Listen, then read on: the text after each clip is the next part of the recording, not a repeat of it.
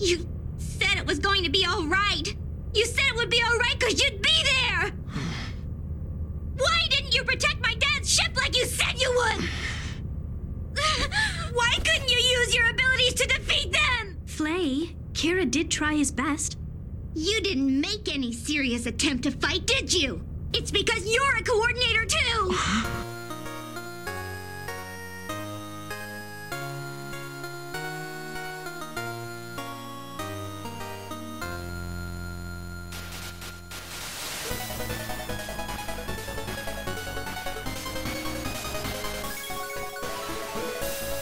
Hello and welcome to It's a Gundam, the internet's best episode by episode Gundam Seed podcast.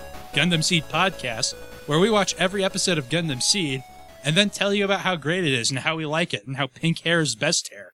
My name is Jeremy. Well, I currently have green hair, so, you know, close second. I'm Tyler. I have normal color hair. Assistant on the broadcast. My name is Zach. Normal colored hair. That's my favorite color. Exactly. normal colored hair that I really need to get a haircut. Okay, so my dryer has three settings. They are off, medium, and loud. what? Loud? It's a dryer. Also medium. Yes. Now just like low and high, but medium and loud. There's three things. There's three things that have nothing to do with each other, right? exactly. It's great. They're categorically completely off. It's for a buzzer that goes when it's done drying. Oh, okay. That like yes, I, I, looked at. I'm like, okay, off, yeah, medium, yeah, loud. What I I was thinking you were talking about like the settings for the dryer. Like how well does it dry? Like high heat, low heat, loud heat, off heat. I like I don't know. Gundam water. No, that's the Mermaid Gundam from uh, Neo, wherever the hell. Double France, no, no, come on. We can do better than that. It's Portlandia. Listener, find the Mer Gundam for us. or the internet. Find the Mer Gundam for us. All right. Well, this week we are going to be watching episode 10 Oh. of Gundam Seed, Separate Ways. I was actually going to say, how much more relevant would this podcast be if we're actually watching this while it was airing? Like- Um, slightly more. we wouldn't know how bad Destiny was. We'd be all excited. that's We also would probably not be podcasting 10 years ago. Also, this show That's true. came out 12 years ago in America. So yeah, it would be. Pre- I'm so if we were that's doing it by an before episode by episode thing as it came out, we wouldn't be podcasting for it 10 years ago. Oh yeah. Well, I mean, podcasts existed ten years ago. Yes, but it came out 12 years ago. So anyway, yeah. Episode 10, Crossroads. If this had gotten a proper Toonami one, this would be the end of week two, which somehow seems like it took so much longer than week one. We'll talk about that after the episode, though, instead of before, so that we can talk about how the second batch of five compares to the first.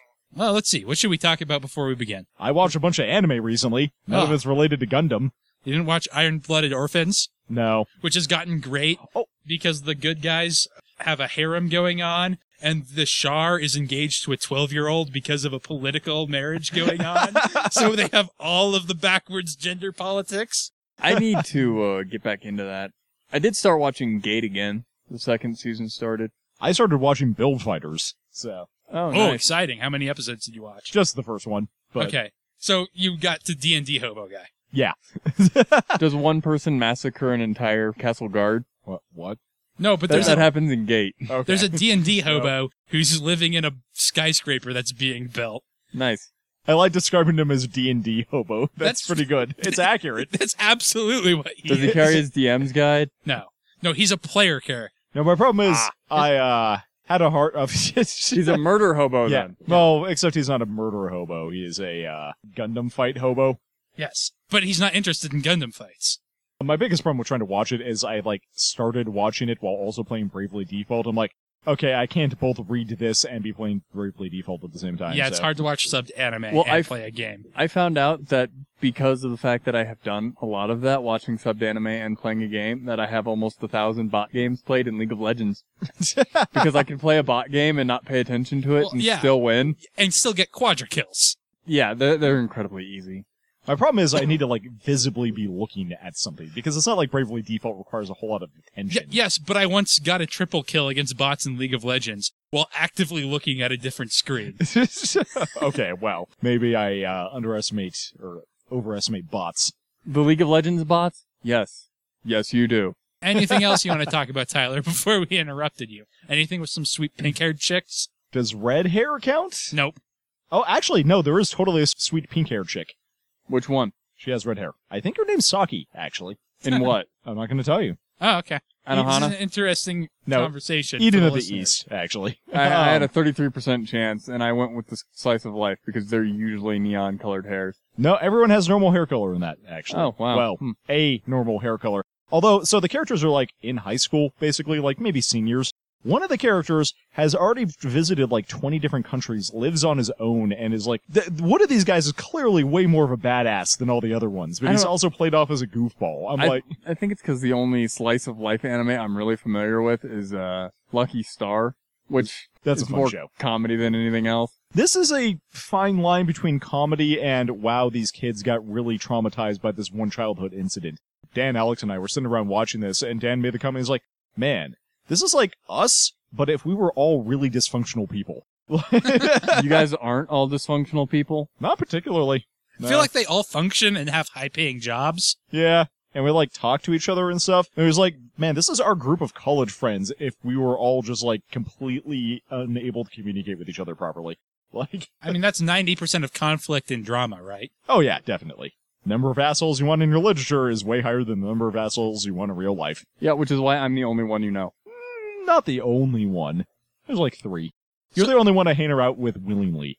So speaking of dysfunctional college kids, the main character of Gundam Seed is Kira Yamato, a 16-year-old super person who was genetically engineered to be a coordinator.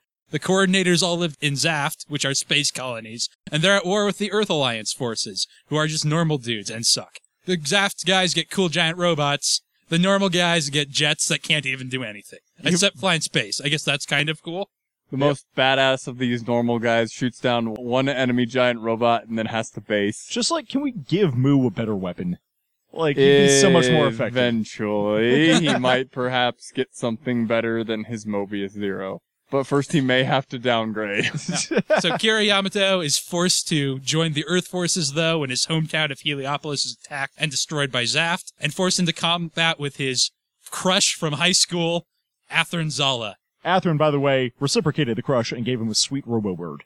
Actually, we don't know if Kira has any feelings for Athrun. The only evidence for that thus far is seeing in Sepia Toad when he saw him. Well, and his repeated flashbacks to like all the cherry blossoms falling and like Isn't that There's a- in negative, not sepia tone? I don't know. like in my head they're both blushing a little bit as they're having this conversation. I, I'm pretty sure that's not in your head. I'm pretty sure that's on the screen. Anyway, Kira was feeling guilty, so he rescued a random escape pod, and in it was uh, the pop idol princess of Zaft, Lacus Clyne, who is secretly Athrun Zala's fiance. also, Secretly, I mean, openly. it's a secret to Kira at the time. Kira, by the way, seems to have a hard time falling only for taking women because his other crush is crazy maniacal woman Flay. how is she crazy and maniacal? have you seen? Holy crap! She is so unbalanced. I did play say is way OP. Balanced. play is OP. Please nerf.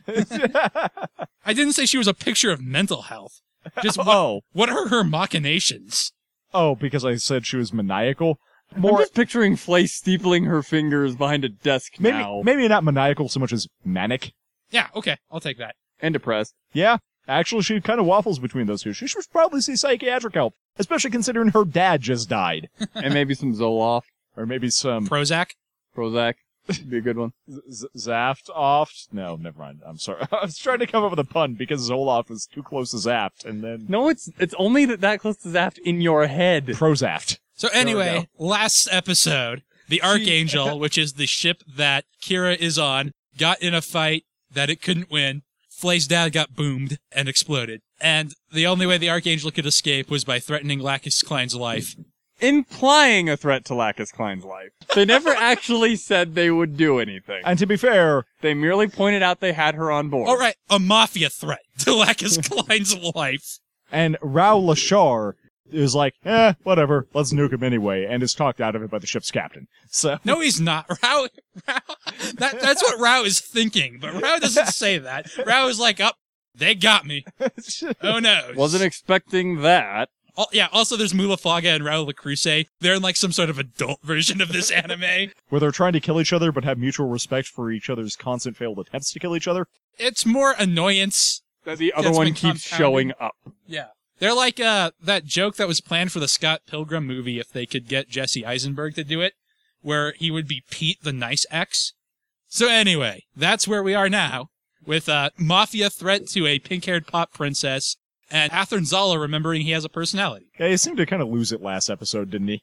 Uh, Athrun last episode, like, just really lost his personality. He had that flashback to Kira talking, or trying to act righteous to him at the beginning, but then when the fight actually started happening, he stopped really thinking or doing anything, which really sort of took all the emotional depth out of the fight. I suppose that's because it's supposed to be on the bridge with Flay threatening Lacus, but it really seemed off, because that's really what the central good thing about Gundam Seed is, is the relationship between Athrun and Kira. They didn't really exchange a word, and they appear to be actually trying to kill each other. Yeah, it's kind of an off-center thing for the two characters because they aren't. They, they do seem to be actively trying to kill each other and not yelling at one another, which is what they're doing every other time they get into a fight. And as soon as this episode starts, they go back to that dynamic with Athrun yelling about how can Kira continue to act righteous when he's with people that are going to threaten his fiance. Hey, it worked. Athrun, All's fair in love and war, mother. All's fair, but you can't say I have the moral high ground. I'm threatening women and children. yes, you can. no, you can't.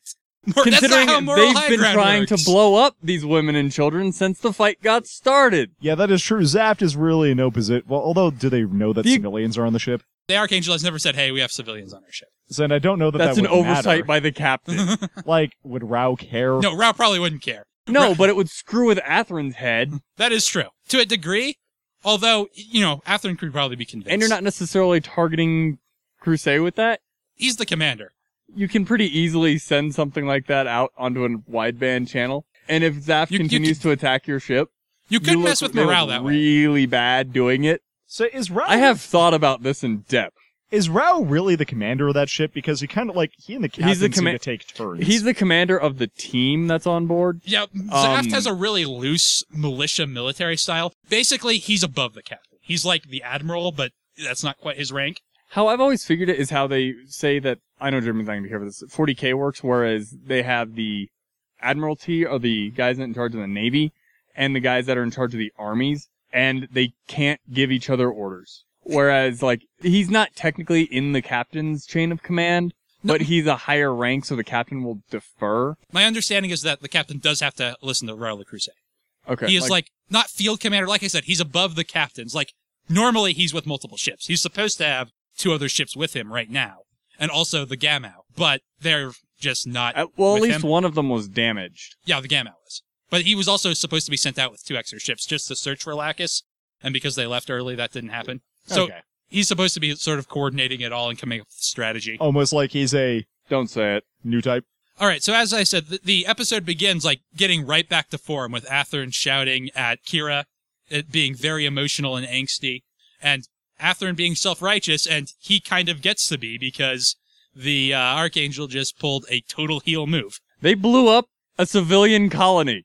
Yeah, that was One ten versus- episodes ago. One versus a thousand. We still have the moral high ground. So Zach, how many places can we bomb in Iraq and still say we have the moral high ground because of 9-11? That's not how moral high ground works. When they do something to you, you should know this. This is how you act in RPGs. When they do something to you, it's a travesty. When you do something back to them, it's a minor infraction.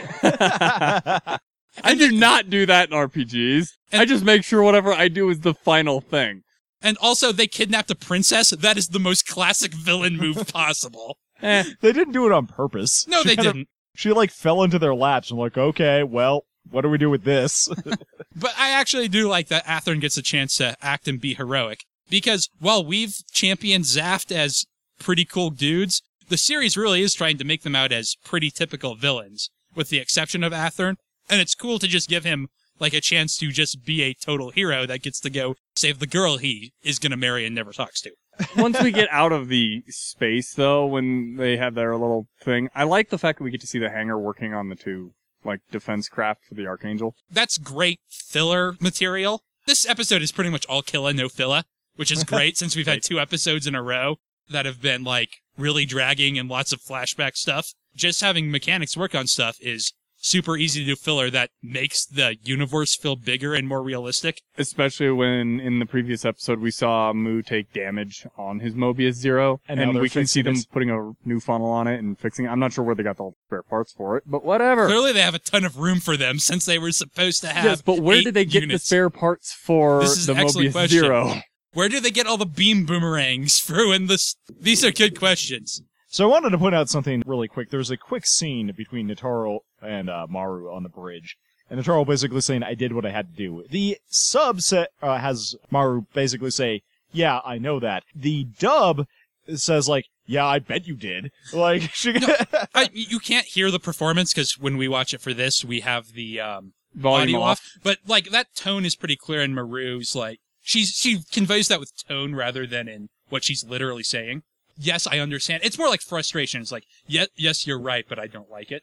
Which reminds me, you watched the dub of this episode, and normally you watch the sub. yep. So I don't mean to pause things too much, but uh, what do you think of the dub overall? Oh, it's pretty good. It was not jarring in any way when I Yeah. switched over, so. There is only one voice actor in the dub I don't like, and he doesn't show up for quite a while. It's uh Shawnee Anders, Ah, okay, okay. and you probably know why I don't like him. But it's kind of spoilery to talk about Yeah, I, the I, specifics. yeah, that's that's why I'm not. I do kind of dislike the dub of this episode, but it's only a few lines that are kind of awkwardly translated. It's nothing terrible. So anyway, Mu is uh basically complaining about the Creuset and how he is a curse. He basically Mu is just has a crush on Rau and will bring him up to hate him whenever he has the chance. And Kira comes up to Mu to basically go, "What the hell?" He actually does say, "What the hell was that?" Yeah. And I rather like this. Mu kind of dismisses him. One, Mu didn't come up with the plan. Mu wasn't there. But also Mu as the Kirk reasonable one. Uh, The middle ground is just like, I don't like it either, but it's what happened and it's what we have to do.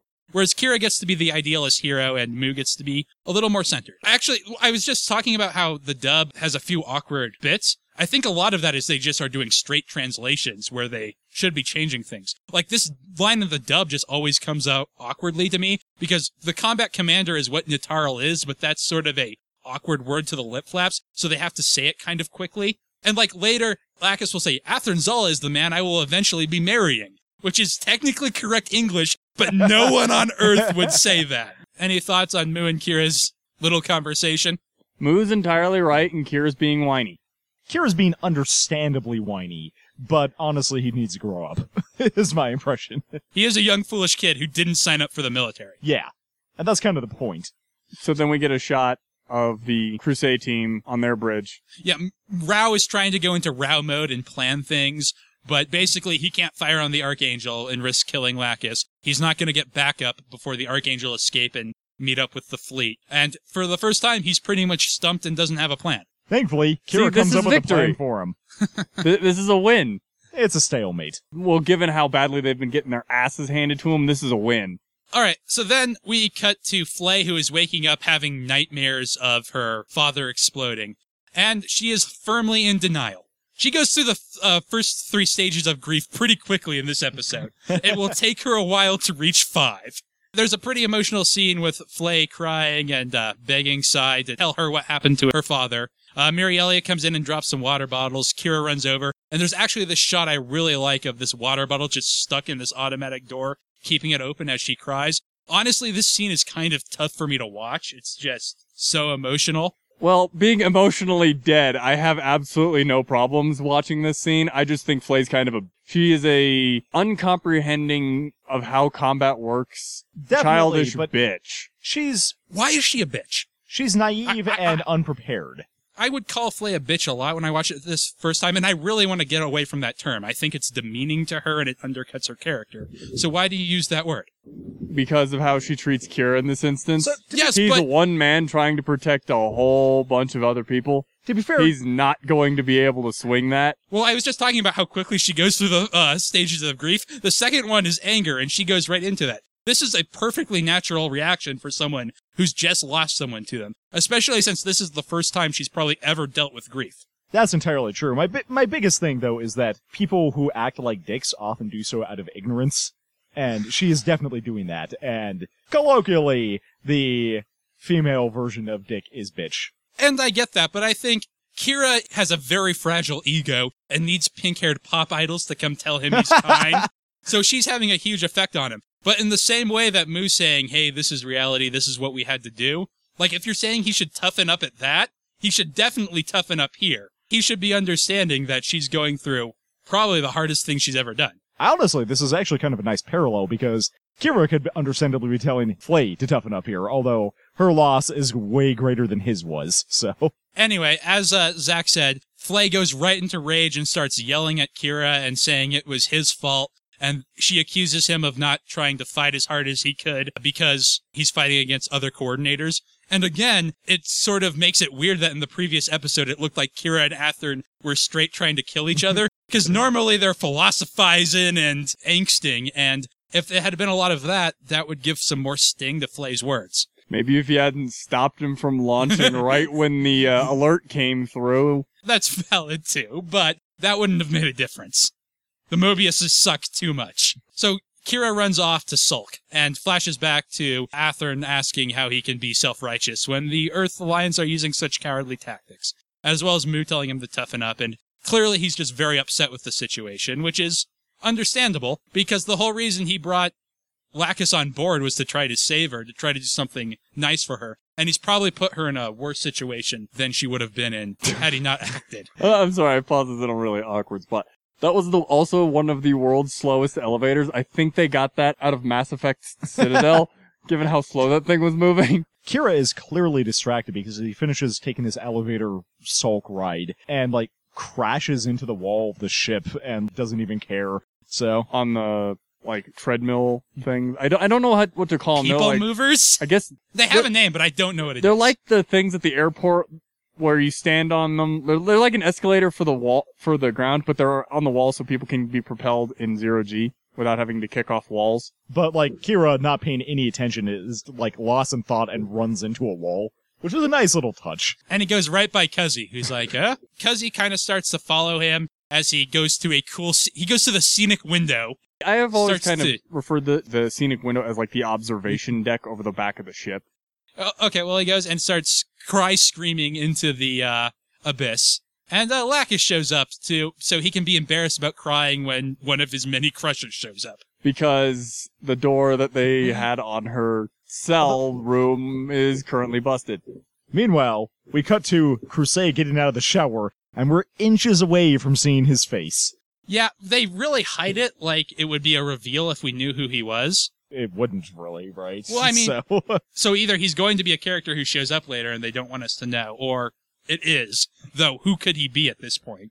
We also see he takes some sort of pills. oh, you know, I didn't even notice that. I just assumed they were like vitamins or something. Well, given that the shot is clearly on the mask and the pills. Yeah, and he looks at his hand weirdly after he takes them. Some more mysteries to Rau, who complains about Lacus being a pain for him. Lacus tries to be kind and dry Kira's tears, but he tries to be manly and stops her. And is like, why is you here? And she explains that, uh, her Haro will just unlock the door for her, you know, whenever it's locked. Which explains a lot. Sort of. It explains why she can come and go as she pleases. That and the fact that they don't have enough people to post a guard at her door. It's almost as though she's spent a lot of time in zero G because she moves in a way that she's got a lot of experience in it. Yeah, she's very graceful in it, which both adds to her kind of royal princess aesthetic, and she also has lived in space all her life. True, but not necessarily zero G. Yeah. Kira tries to take her back to uh, her room and offers her his hand, and she kind of uh, says, No, I'm an action hero. I don't take boys' hands, but also in kind of a flirty way. Or maybe I'm just reading into it. She just bounces around the room a lot. She tries uh, cheering Kira up, and he basically says, Yeah, I well, my life sucks. I don't want to fight. That guy who pilots the Aegis is my best friend crush, Athrun. And she's like, he's also technically my crush, I guess he has to be. Athrun. Like, and he's like, "What? You know Athrun?" He's like, "Yeah, we're totes engaged." he's like, oh, did you get an Athrun friendship robot as well? And she's like, "Uh, yeah, he made all of my Haros." And we see Kuzzey has been not necessarily spying on them, but we saw him earlier, and he Most- probably went to check up on Kira. Most certainly eavesdropping Yeah, at this yeah. point, though. Who just stops at a doorway? like, yeah, he's. I feel like Lacus definitely would have noticed him, but I feel like he didn't want to interrupt. I always think of this as when we find out Lacus and Athrun are engaged because it, I think, would add more drama. And also, it's too bad that we know Lacus isn't a spy. Because that would add a certain tension. Especially since Kira brings it up, and that's actually a very real possibility. And that is a plot they did in Gundam, and I don't think they need to retread more stuff from Gundam. Athrun built Lacus a bunch of Haros, it turns out, and actually, in a few episodes ago, when we saw Athrun's room, there's a Haro on his desk that he's clearly working on, which is a nice little touch. So the actual thing here is that Athrun doesn't want to marry her, which is why he keeps giving her Haros, hopefully hoping he will annoy her into the I point where he will. I didn't send you the comic I sent Tyler, but he's like, yeah, Athrun made me Haro, and Kira's like, oh yeah, Athrun's always doing that. He made me Birdie. And Lacus is like, man, yours is much better made than mine is. With these articulating wings and the ability of flight, apparently even in space with no wit, with no air resistance. So Kira and Lacus kind of bond over knowing Athrun, which is, I guess, not totally crazy. Clearly, they have a lot in common, but she notes on the irony about how they shouldn't have to fight. So then we cut to the mess hall where Tolle, Miriallia, and Sai are talking, and Kuzzey comes in, and they're like, man, Flay is, you know, I understand her feelings, but she's going too far. And again, Tolle defends Kira right away, and basically brokes no shit towards him. And then Kuzzey's like, objection! Yeah. Even Sai's like, you know, I know it's not true, but, and then Kuzzey's like, actually, I just heard that he and the pilot of the Aegis are bestest friends. And they totes were in a tree K-I-S-S-I-N-G. It was a cherry blossom tree and everything. so then we get the eye catch. Leaving everyone on a cliffhanger of how everyone will react to this information. Hi, it's me, Jeremy, and I'm not alone again or terribly sick. I'm just a little sick. I'm Tyler, uh, who is, I guess, making Jeremy not alone. You you literally are listening to three years ago us, so hopefully our voices haven't changed that much. I'm a figment of everybody's imagination, and Tyler's the same person. So Jeremy's actually alone. My name is Zach. That is true. You're actually this is like some sort of weird hallucination that you're having. It's a vivid. I'm even more Fever sick than dream. last week. Exactly. We've all come together because we have some prizes to give away. But before that, we have another email to read from Cody. Cody says, Hey, y'all. Cody from Texas here. Uh, Jeremy was going to try a Texas accent, but decided better of it. I drive a lot for work and I've been listening to It's a Gundam. I'm a huge Gundam fan and really wanted to go back and rewatch Seed along with the podcast, but of course it's no longer on YouTube. I actually think they did put it back on YouTube. It was back a week ago. It might be gone again because they keep taking it off and putting it on, but it is on Crunchyroll, even if you don't pay for Crunchyroll. So, Yep, that's how I've been watching it. I think all the Gundam series are on there if you're interested in any of the other ones, but don't quote me on that. First, I think they are redubbing Seed again, which is why it's not up anywhere anymore. Do you guys really think it needs a new dub? So, I'm going to say the first dub is good. I'm pretty sure this is a rights issue thing, like the Sailor Moon dub. I don't think they have the rights to the original Gundam Seed dub anymore, and I'm pretty sure that's why they're redubbing it. It might be nice to see it with like modern recording standards, although not a whole lot has changed. Yeah, I'm really sad we're not going to get Tabitha St. Germain as Flay or a couple of the other voice actors who were really good in it, but I'm very curious to see what the redub is like. Yeah, I mean, the script is going to be different enough that I'm actually kind of curious to know what they decided to go about changing. Next, I collect a lot of Gundam figures and kits and wanted to know what you guys have in terms of Gundam merch. So I already sent them an email listing everything I have, but if people are curious, I got really into Gundam modeling about the time we started recording the podcast. I've kind of fallen off it since then, but I have a bunch of real grade model kits. I got a Freedom Gundam, a Strike Gundam, a original Gundam. It's a terrible kit. Don't buy it. Yeah, I've seen a lot of the models you have laying around. You have a Char Aznable's uh, Zaku II. yeah, That's also real grade. And I have a Zeta Gundam. And then unbuilt, I have a Double O, a Justice, a Eva Unit 1. That's not Gundam, but might as well be. And I swear something else. Oh, uh, the Wing Zero I've been working on for like three years. I have lots of Gundam video games. That that's how I got into the franchise, and still probably the majority of my time spent with any Gundam stuff is various Gundam video games that I played over time. Video games and a couple of uh, the series on DVDs. I guess I watch 08th MS Team. That's pretty much it for me. I mean, the most in terms of like collectibles for those kind of things is I've got a bunch of BattleTech minis, which are entirely unrelated. I mean, it, it's mech stuff. It's not Gundam stuff, but it's mech stuff. And I do own a copy of Mekton Zeta, so I guess there's that. Anyway, Cody ends the email with "Love the podcast and keep up the great work." So thank you, Cody, because I'm glad someone likes this show. I do. I like the show a lot. Yeah, I mean, it's fun to do. And we like to hear other people like hearing it, so All right. So speaking of what other people like, we have a contest where we're giving some stuff away. And it's over now, guys.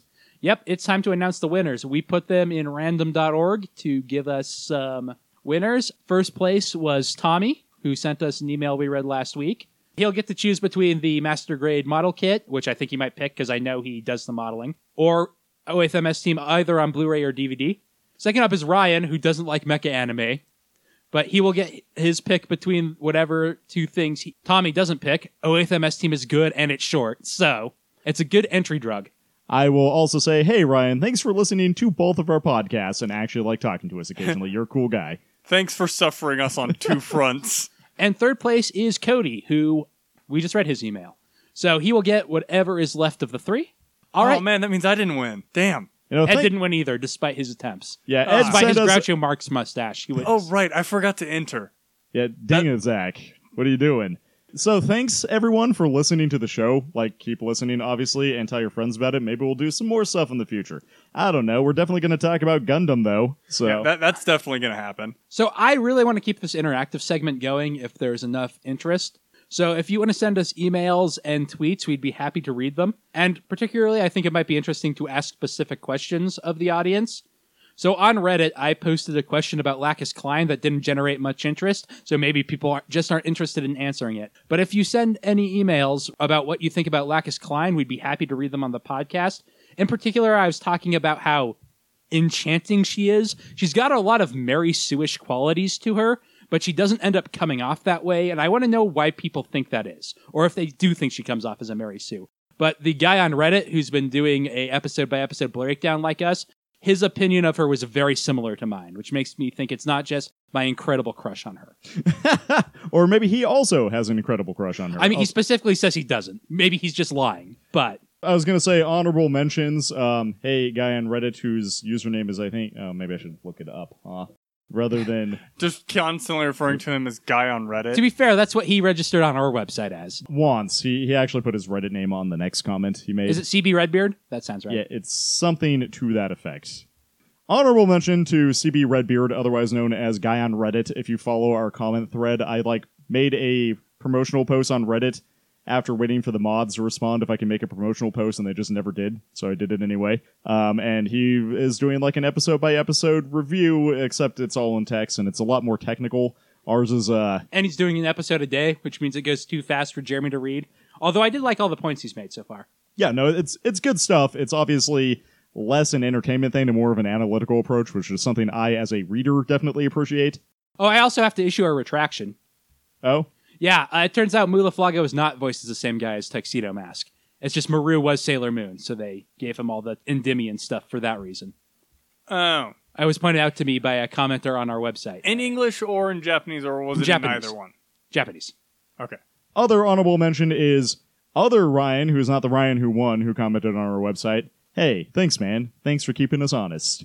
All right. So that should do it. Hopefully, Zach and I haven't put you two off too much with our arguing about Kira, although I think that happens later in the episode and not yet.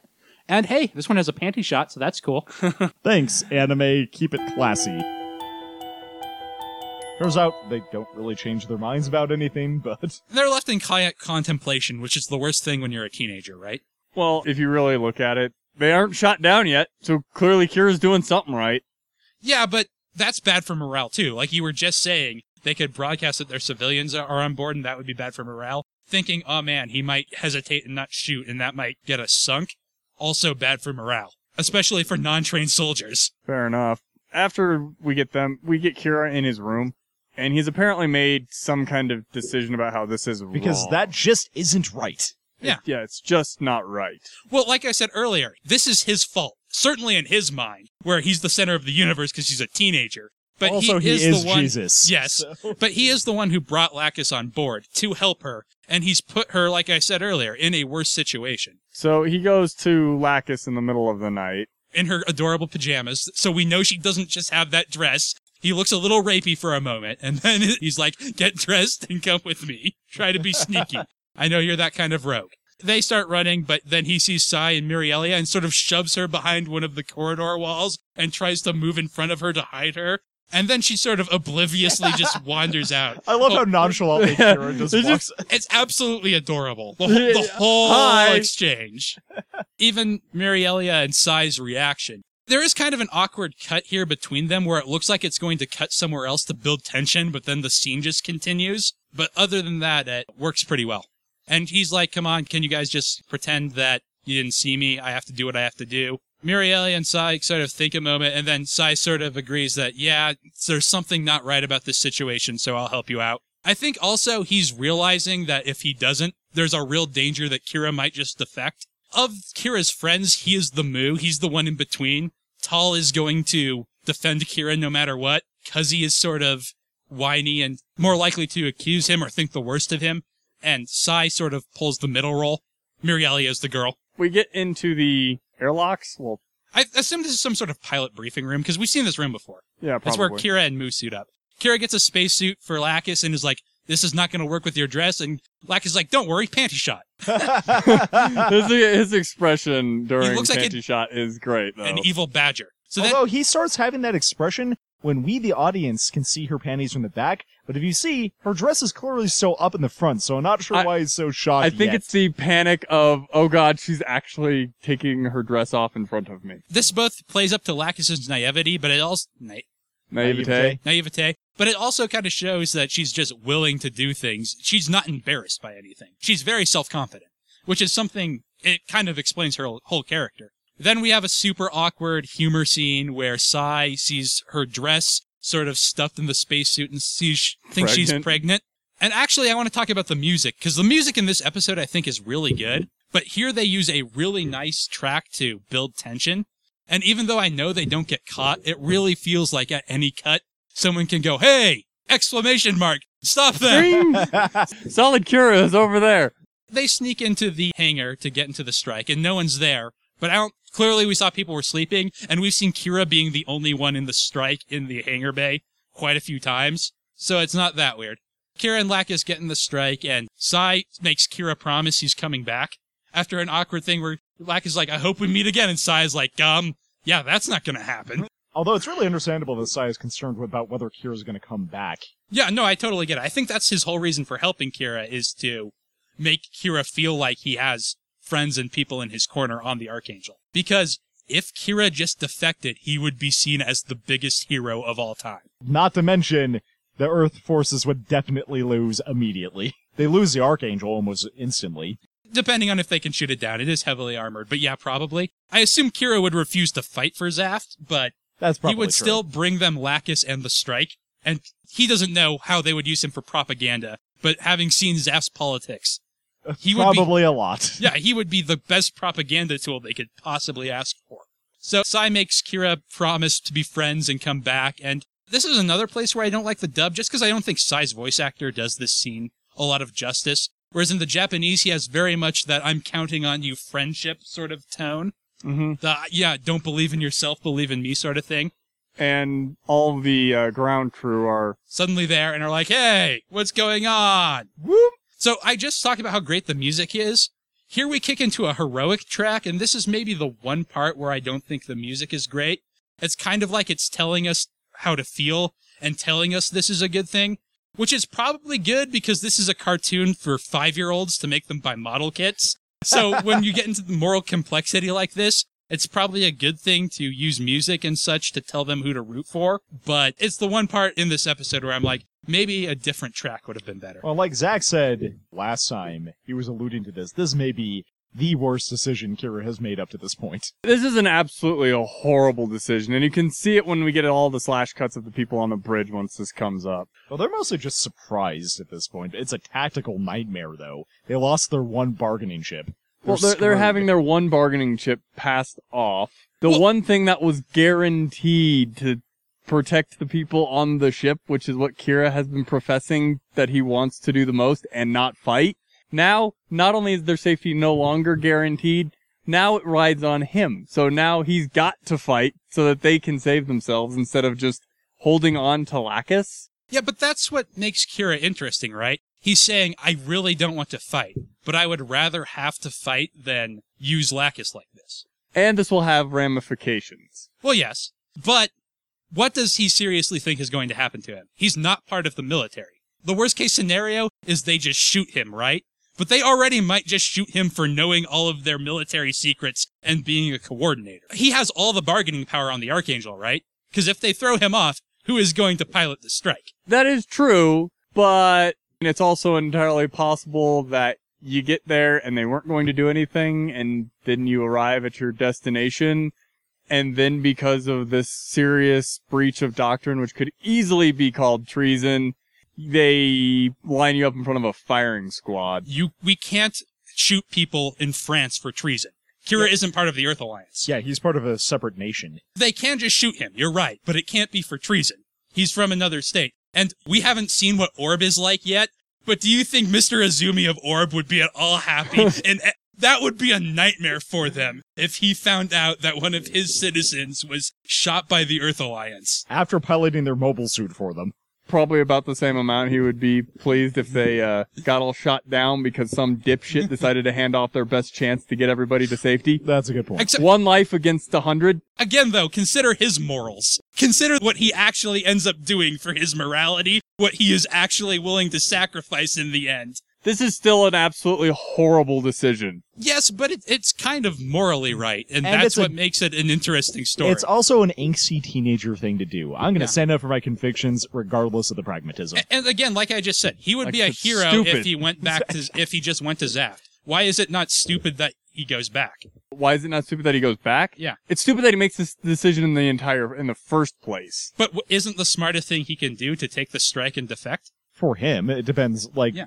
Who do you want to protect? He wants to protect Lacus and his friends, and this is the best way for him to do that. So is Lacus actually going to be killed though because of the killer? Yeah, that would yes. be a terrible decision for the Actually, Earth That's forces. definitely true. The threat is way better, but Kira wasn't on the bridge when Natarle made the threat. He doesn't know what was going on.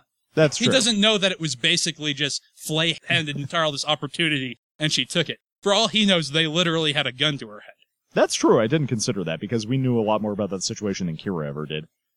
I still stand on the side that this is an absolutely horrible decision. It doesn't No, matter the it, it doesn't matter the circumstances. It's a justifiable decision, even if it is a terrible one. you Yeah, can well- justify any decision you want to make. That Uh-huh. doesn't make any of them good. Yeah, Uh-huh. like I said, Rau immediately goes, "Oh, so their young pilot is foolish too." And we don't know. Kira might be saying, "Hey, you can have her, but you have to turn around, and we have to see that you're going to do that." That doesn't mean Rau can't do something sneaky, but that is still a fine bargaining chip, right?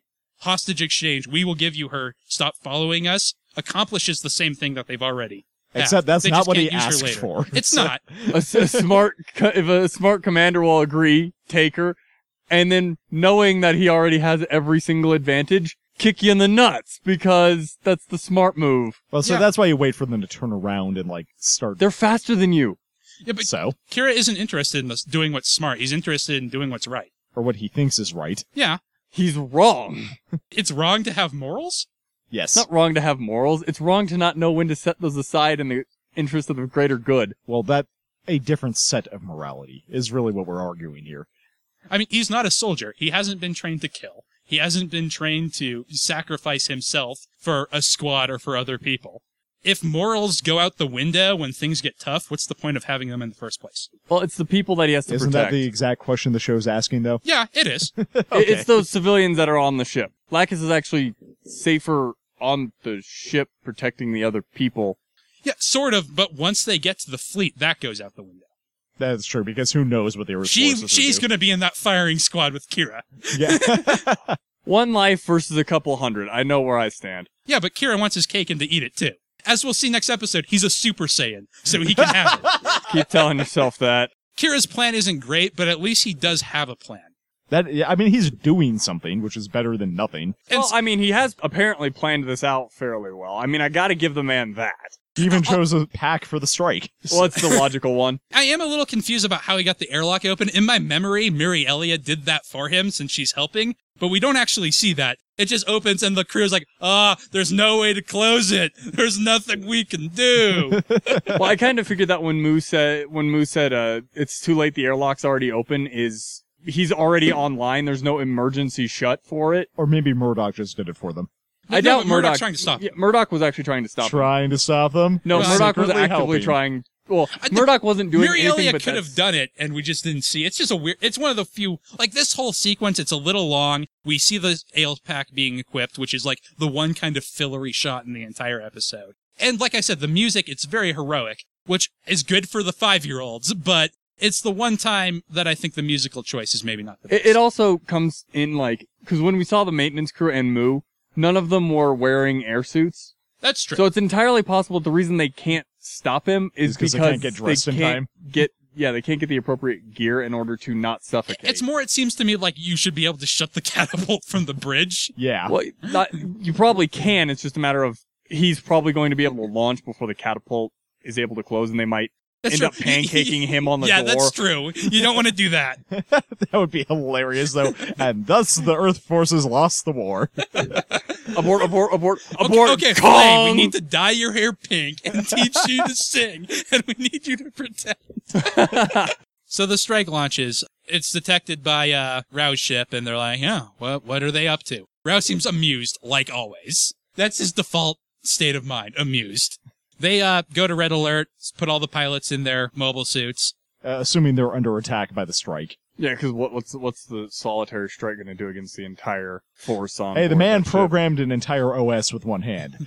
Don't He's just question. got a lot of practice operating with one hand and computers. So Kira's plan is basically to demand the Nazca class stop, I presume out of range of the Archangel, and to have Athrun Zala show up alone, and he agrees to basically give Lacus over to him. Mu gets into Mobius because he knows Rau is going to come up with some sort of dastardly stratagem, and he wants to be there. I feel as though in the English version he has a line there when he's climbing into the Mobius. I think he calls Kira an idiot, or I might be interposing another line here, but I think he's got one in the English dub. He doesn't some kind call uh, Kira a fool, but I think it's later. yeah, so I, I, don't- don't I thought he remember had this. one when he was climbing into it, but it might be when he's dropping his visor later, but I can't remember. Athrun wants to go. Ades is like, that's clearly stupid. But Rau's like, no, clearly they are also young and foolish. I will allow it. Because I want to be the cool uncle and the devious mastermind. And clearly this is the way to be both of them. well, it is, because honestly, if they send out the Aegis and Athrun gets wasted, they've still got a whole arsenal left. Rau They've is got two GINNs. He's so good at manipulating Athrun. They, they have a Jeez. they have Rau's GINN and they have a couple more GINNs on board the ship. So they still outgun the Archangel even if Athrun gets shot Yeah, down. well, Rau is evil Mu. That's been Yeah. obvious. This show loves foil characters, but Rau and Athrun have a very similar relationship to Kira and Mu, but it's sort of reversed in that Athrun very clearly realized Rau is kind of a sketchy dude. and Mu is also a bit more honest with Kira when he's talking to him. Rau is twisting basically everything he tells Athrun. So really quick, we just had a shot of Rau's face kind of from the bottom. It just really bugged me right there that he didn't have nostrils. like, and now we're stuck at looking at Ades's face, and he doesn't have nostrils, and this is really bugging me now. So Rau says, I have a plan, and he's got a new mobile suit. It's uh, called a Saigu in the dub and all the official English literature, so that's what I'm going to call it. A bunch of the Zaft mobile suits, for some reasons, have different names in English and Japanese, but they're not like a weird dub thing. The Japanese say, no, that's how you say it in English, even though it's nothing like it. like later on, there's one that's called the Guazine in the English dub, but it's called the Gates in the Japanese. What? Okay, that's a little strange. And, and it's the Saigu versus the Sigu, which is not very different, but it, Hmm. it is strange and noticeable. So anyway, Natarle's like, we should shoot Kira. And Mu is like, no, that is an awful plan. no, she doesn't say we should shoot Kira. She says we should attack. He Like, should, go we should on- attack the strike. I don't think that's what she said. That Yeah. you can look at it. It's right there. Yeah, she never actually says we should attack the strike. Oh, okay. Well, I've always thought that was the implication. But Mu goes out, well, this time, what is the best case scenario there? We hit it perfectly, disable it, and then are able to recover it, and the pilot hates us? you know, I understand her feelings, but it really would be just make the situation worse if the Archangel attacked here. And like I said, I assume that Kira made the Nazca class stop out of range. Because otherwise, certain individuals might take a shot with the Lohengrin. Or vice versa. The Nazca class, once it knows that, That, that's why I said certain individuals. It, it doesn't really matter which side. There Oh, are well- certain people who would take a pot shot with the main cannon if they got a if they got a Okay, clean well, shot. Lohengrin is the Archangel's cannon specifically. it's the main cannon. Does the Gamow have one? No, no. I'm I'm getting it mixed up with the ship from Destiny that's got one. Yes, the on Minerva. as well. Anyway, I talked about how I like the music.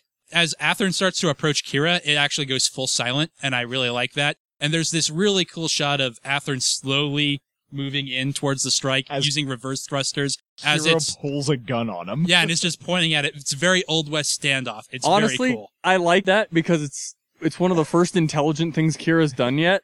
is make sure that he doesn't just kill me as soon as I. Yeah, well, it's I have the chips on the table. You have to go all in, Yeah. in order to get what you want. And he wants to make sure that they didn't send some random ass pilot in the Aegis instead of Athrun. And it's just a really cool shot. Even like the reverse thrust is very cool. It pays attention to physics in a way Gundam usually doesn't, which is cool. Very tense, like a gunfight. Athrun says, Yeah, it's me. And Kirik demands that Athrun open the cockpit, which he does. And he's like, Oh, yeah, Lacus, you have to, like, tell him you're here. So he doesn't think you're Flay. And that I'm sending a terrible curse his way instead of the hostage I agreed to exchange. Like, how does he actually hear her though? Like, it must come through the comms, comm yeah. yeah, or something. Clearly they're talking. And he can distinguish voices from it. He, he could tell Kira is Kira when they first talk. That is true.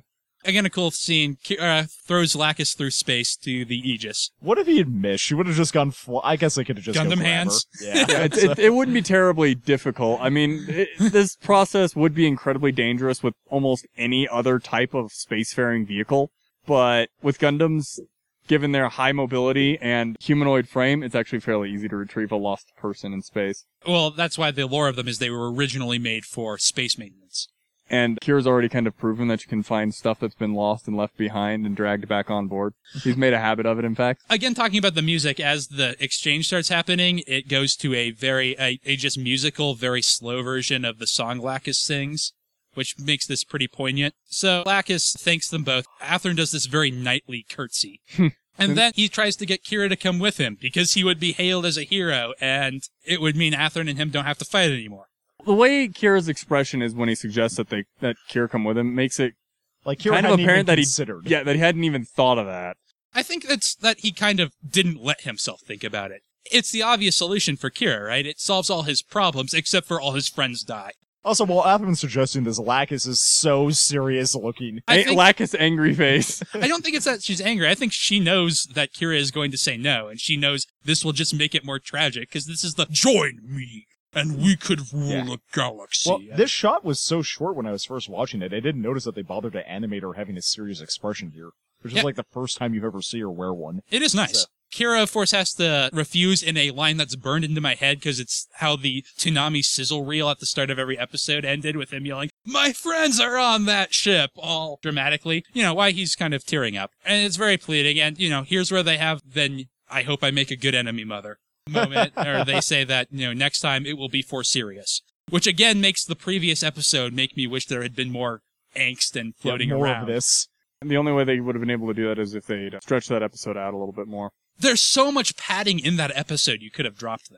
Like Athrun has that flashback right before he launches to Kira saying, "You always hated war. Why are you fighting one now?"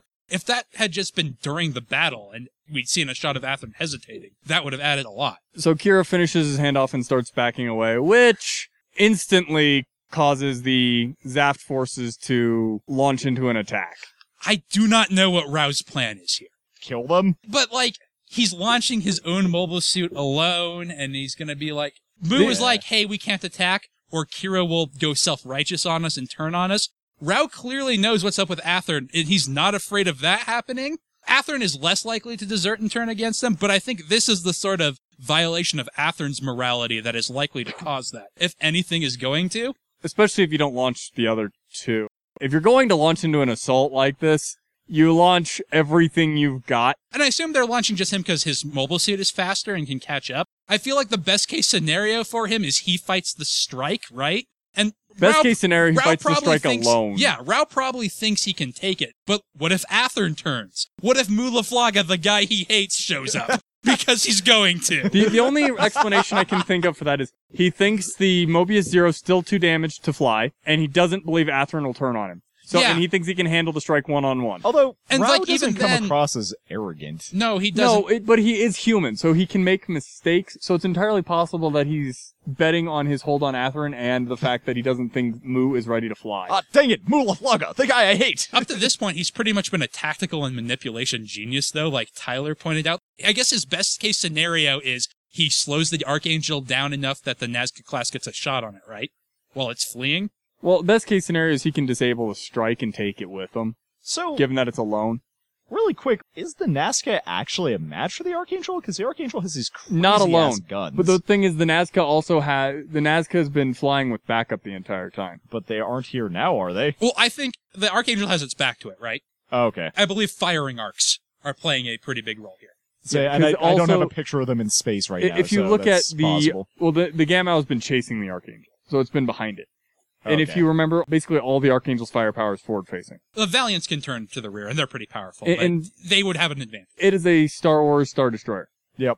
Okay. All its guns are in the front. If anybody has played Armada, you will know what I'm talking about. It's got a missile battery in the back, and its rail guns can rotate fully back. it's got a but significant back kick, but it's not something Yeah. that it's good at. Its broadside is the front. Mm-hmm. You can't Which is cross funny the Archangel's it's actually T. narrow. Anyway, Rau LaPlan launches in his Saigyu, which is kind of a cool mobile set, very similar to the Gen, especially his like. I honestly didn't notice the difference. So So and Mu is like, well, called it, and launches. Athrun is confused, and Rau gives the order for him to retreat with Lacus. Mu shows up and is, I, I guess, ready to fight. Athrun and Kira get a cool sort of split screen where they look very similar, and it's not clear if they're like agreeing on something or sort of tense. And then there's actually a scene I rather like where Lacus starts to lean forward, and Athrun's like, "No, you might be a girl and not able to do anything." And Lacus, for the first time, really acts serious and sort of takes charge of the situation. Although, again, I'm not sure why Rau bows to her now. There are reasons that he might, but I don't think the series does a great job of presenting her as having authority over him. I think the reason is because she's such a popular figure that he knows that his troops would probably shoot him in the back. she also just presented a legitimate reason why he might not want to do that, and it- she's basically like, "I'm going to tell on you, and that's going to be terrible for your career." Yeah, And he's like, "Yeah, that's a good." And those of his crew.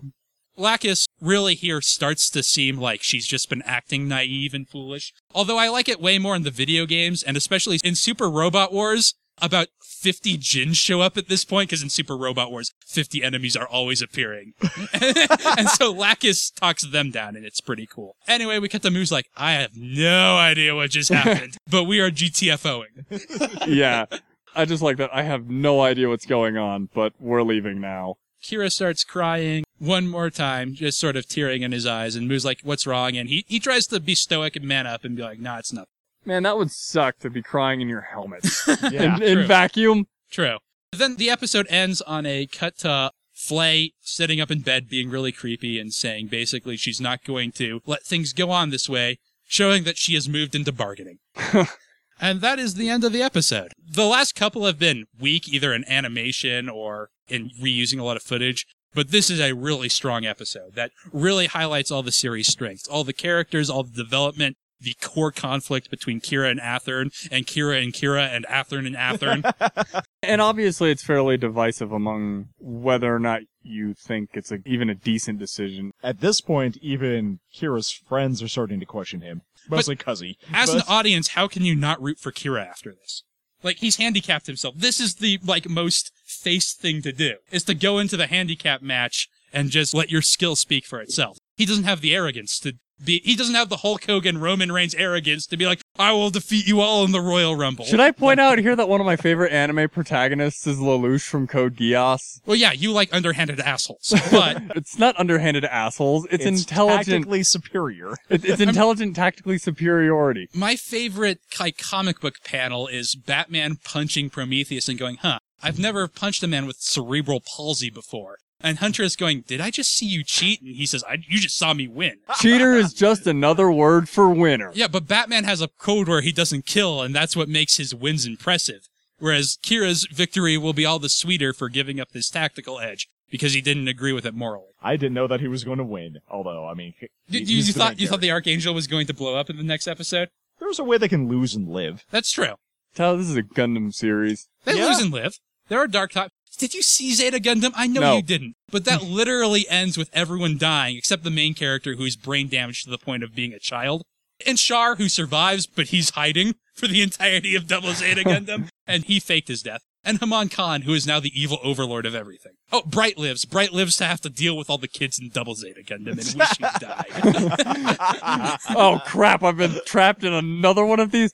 God damn it. I wish I'd been shot. but Henken dies to save Emma, who dies. Where's Amuro during all this? Oh, he's on Earth being a bitch. Ah, okay.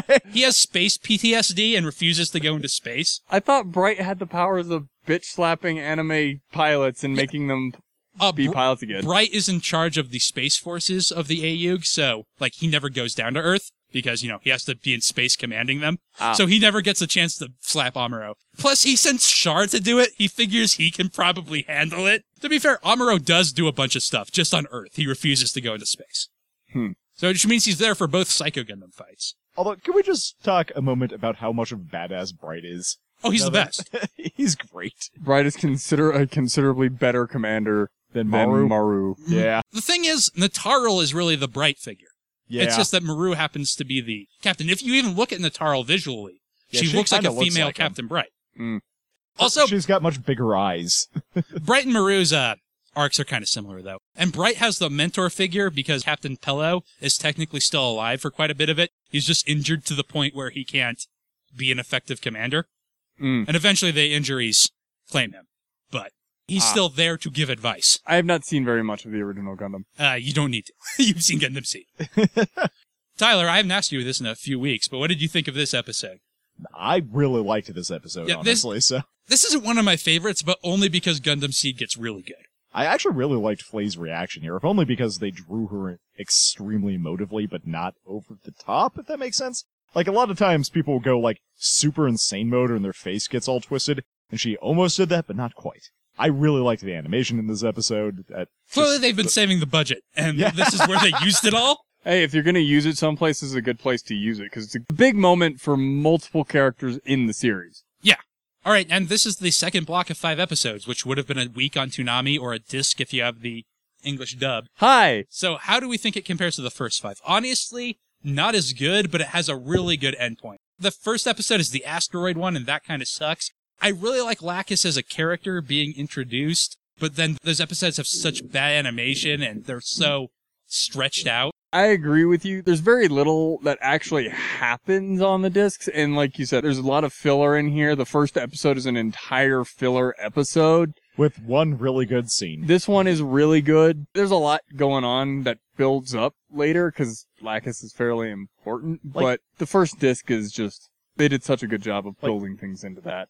Most of the previous episode actually was kind of lame. Like, oh no, Flay's dad is there. I know what's gonna happen. Like, it's not that I knew for sure. and and like, the, gonna- the fight isn't very interesting. We've seen all of the strikes gimmicks at that point, so we don't get to see a cool new pack for it. Nothing super exciting happens in it. And like I said, we don't have that emotional core of Athrun and Kira angsting. Well, we get to see the Earth forces getting their shit kicked in, and that's Man, all we get to see. so bad. Although it is really nice that Flay's dad is like, "How are we losing?" but like the stakes just don't seem very high until the last few seconds where Flay drags Lacus to the bridge. Whereas so- this episode, nothing really happens. But like the in that stakes Al- seem so high. in that Alfred Hitchcock way, there's a bomb under the table that doesn't explode. Well, the thing is, this episode is an episode where nothing really happens, but everything important happens. It's very tense, if nothing else. because like the other characters find out that Kira's been going head to head with his friend, and is Yeah. he actually going to be able to take him on? You know, in a serious manner to save us? Is he going to defect? He just gave Lacus back. Which is he really on our side? Him, and he's mostly been thriving on their support. All right, high points for this episode, Zach. Kira's horrible decision making. That's a high point. Yes. Yep. Okay, it is exciting. I, I think it's It an absolutely drama. horrible situ, or I think it's a horrible decision. But like Tyler just said, and I kind of overtalked him, it creates drama. Yeah. it is an important moment for the show because one of the reasons why it's a horrible decision is because if the decision isn't made, the rest of the series doesn't happen. I mean, it could. It would just be very different. That's one of the things I like about Seed is it often goes directions you don't necessarily expect, especially when it does that trick of lulling you into thinking, "Oh, we're just going to do another Gundam arc." I know how the rest of it goes, So do I. and so knowing what wouldn't occur without this decision Yeah. Makes it a high point because of, of what it leads into. I think one of the low points is Flay getting started on that manipulative side, but she doesn't get to do a whole lot yet. Well, because she's clearly still like she's exhausted, right? She's traumatized. in, like, every Yes, sense of the I, I hate Flay. I I really do. I can't hate her anymore. I used to hate Flay, but man, if I had gone through that in high school, I would have been worse. uh, so Tyler, what is your high point? Honestly, that charming little scene where he shoves Lacus behind the wall. So good. Honestly, the high point is mostly the exchange, but yeah, that Zach tense kinda exchange was what I was that. gonna take. Like uh, the just the way the music plays and like the the tension there, and Athrun like begging Kira to stop fighting him and come hang out and be bros. And he could be engaged in sweet love triangulation if he just went over. It seems like Athrun and Flaccus would be open to that. Yeah, I feel like the coordinators are probably, you know, a poly society, so. Well, I guess we haven't. They're not, but we haven't learned this yet. But I guess I'll just minor spoiler. Uh, coordinators have arranged marriages because birth rates among coordinators go down the more coordinator generations there are. huh. Th- Is there a reason for that? Science. It also is there for drama. Low point, Tyler. Zach already gave his. Um, I'm not gonna have a hard time thinking of a low point in that one.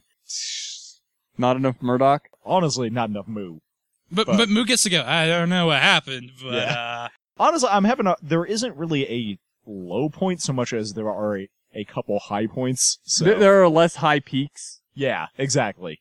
No valleys. Just. I, I'm just going to slightly say lower them peaks. again using the scene of the Aile Strike just being equipped just to take time, and that musical selection along it because I didn't like that, and an episode where the music was otherwise fantastic and really added to the episode. All right, so that should do it for episode ten, Crossroads, or Separate Ways is actually what it's called. Um, Really. Uh, yes, episode 10, Separate Ways. Join us next week for one of the best titled episodes in the series, one that gets called back to in my favorite episode. Episode 11, The Awakening Sword. Not dancer of the enemy forces. Ah. Haro. Oh, oh, actually, You actually, suck. You suck. do we want to put something on our mobile suit list? I don't think we have anything. There's the CGUE. There's, we haven't done We the didn't get- Aegis yet. We didn't see the CGUE do anything. It We- flew out and it went back. We haven't put the Aegis on yet, if we wanted to do that. Or we, we don't have to this week. So, and this episode's running kind of long compared Okay. to some of others, so we might want to save it for later. So, okay.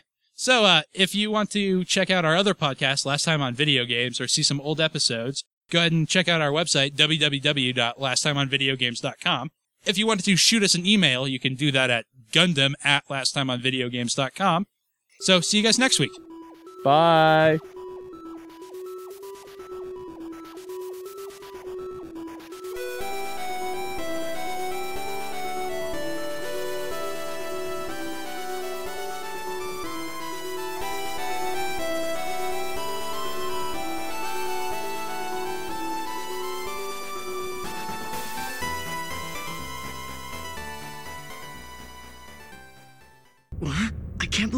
Here again. What are you doing? Hmm. I was taking a stroll, then I heard a loud cry coming from this direction, and I was concerned. Well, you shouldn't be walking out on your own like this. They'll accuse you of being a spy. Is that right? But, Mr. Pink, he loves to take walks. In fact, it doesn't matter if a door is locked. He always seems to open it and go out.